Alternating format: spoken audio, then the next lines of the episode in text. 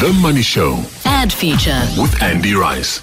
So, Andy, uh, you sent some clippings from newspapers, and I, I really couldn't make head or tail of them, I'm afraid. So, I, I'm curious for an explanation as to what these things were. I get very bored um, when I when I sort of like trying to look at newspapers and I can't make sense of them. Well, it was, they were both. Um, there were two print advertisements. One from the Sunday Times, uh, which was a double-page spread, um, and that on the Sunday just gone, and one from Business Day Today, um, also a double-page spread. And uh, they were interesting. One for the content and one for the art direction. But I'll just um, do the, the latter first. It was a Nedbank CIB um, uh, division advertisement, and effectively across a double page spread, if you can think of a, a think like a bar chart going from zero bottom left to full, full, fully on the page top right, so that you, you get the sense of growth, which is the message they were trying to get across. Then uh, each of the bars of this uh, hypothetical bar chart is filled with copy about Nedbank CIB. So it leaves you with the impression visually, even before you read the copy, of concepts like growth uh, attached to the to the bank, and that's what they're obviously trying to get over. I think it works. I think it's nice because it integrates art direction with copy, so it's not just like reading a couple of pages normally of a newspaper. There's a visual device behind it which says something. Um, my only, my only slight gripe is that I think that they tried to pack too much copy into the bars. Uh, of the That's where I got I got frustrated. I mean, I just I looked at it. Yeah. I went, I can't read that. Um, Well, and- exactly, and- yeah. I, I think someone at Nedbank said, well, hang on, we're paying for all this uh, uh, space we're not going to use. Where else can we use it? Let's reduce the size of the font so we can get more copy in. Um, you know, that's, that's just a, a, a guess, but um, I think that's where the ad has. Uh, it's interesting, it's visible, it's breakthrough, but I'm not sure that people are going to get um, drawn into that very intimidating slab of, of copy. yeah, and it was very very dense. And I didn't get the fragrance challenge either. That was in the Sunday Times. Sunday Times. That was in the Sunday Times. Uh, again, a big budget piece of advertising across a double page spread in the Sunday Times. And it's, it's um, an interesting topic that crops up quite regularly um, uh, in, in terms of generics of the top of the market designer perfumes.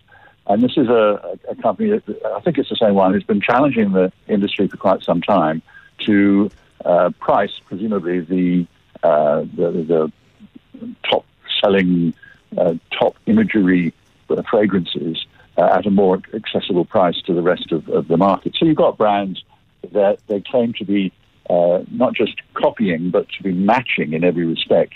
All of the big brands you can think of, whether it's Fahrenheit or um, Aramis or um, Chanel Number Five, even, and, and they claim that their their um, their product costs the liquid alone costs uh, only some some uh, thirty odd rands and re- uh, can retail for fifty rands per, per a bottle of perfume, which obviously, as we all know, from even from duty free shops, that that is ridiculously inexpensive.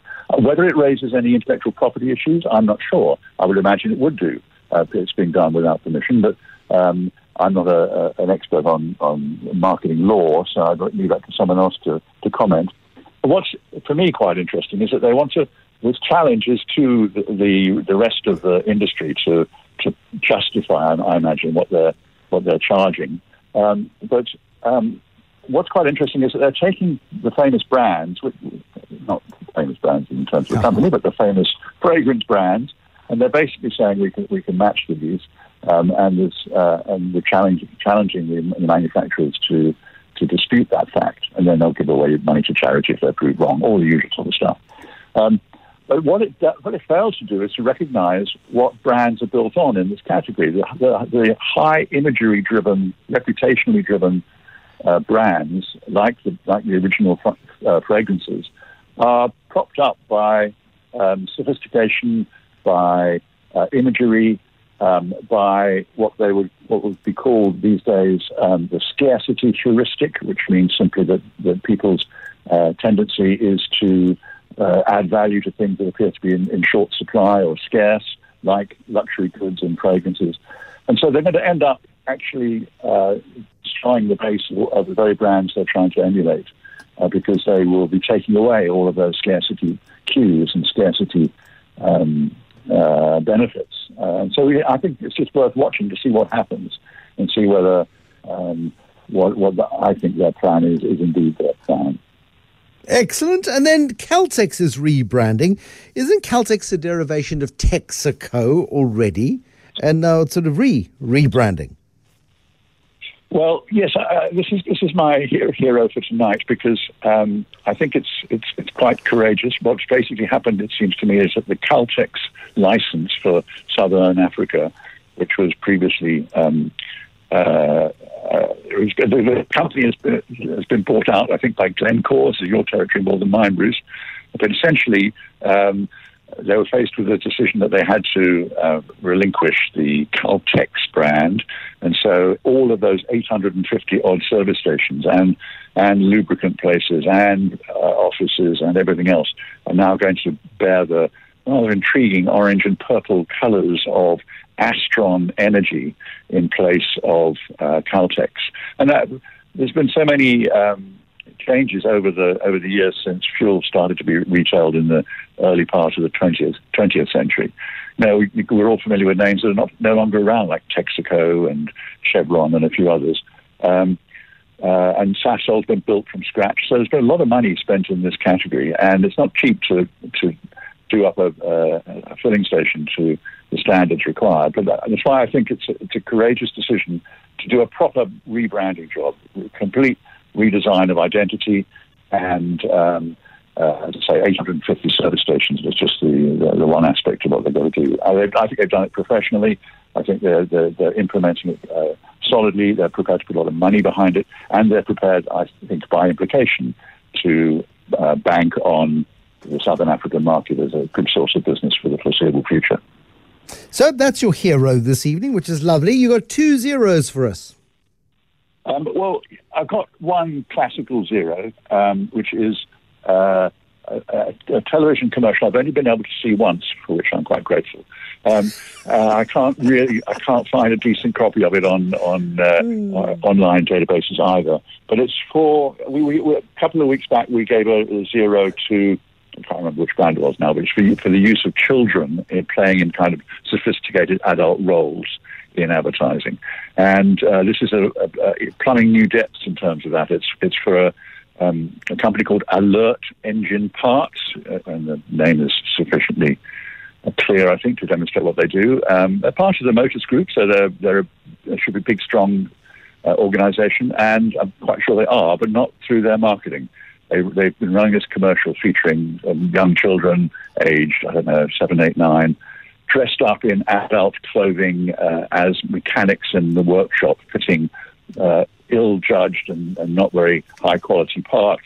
When if you go to um, Alert Engine Parts or one of their retailers, you'll be able to get the perfect thing. When that's for when okay is not okay enough. It's it's ghastly. It really is. The budget for for for um, I don't know for for, for wardrobe and for uh, sets and everything else is probably pocket change, and it really is the most extraordinary. It, it's kind of the, the, modern equivalent of those calendars that you used to get in workshops and places.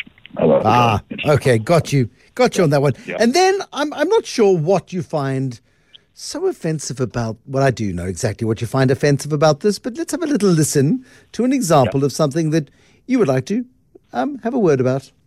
The BMW 3 Series is not just a car, it's an iconic symbol of freedom. Standard with a glass sunroof, M Sport package, parking assist, BMW Live Cockpit Professional, and more. You can drive the iconic BMW 318i M Sport from 8299 per month.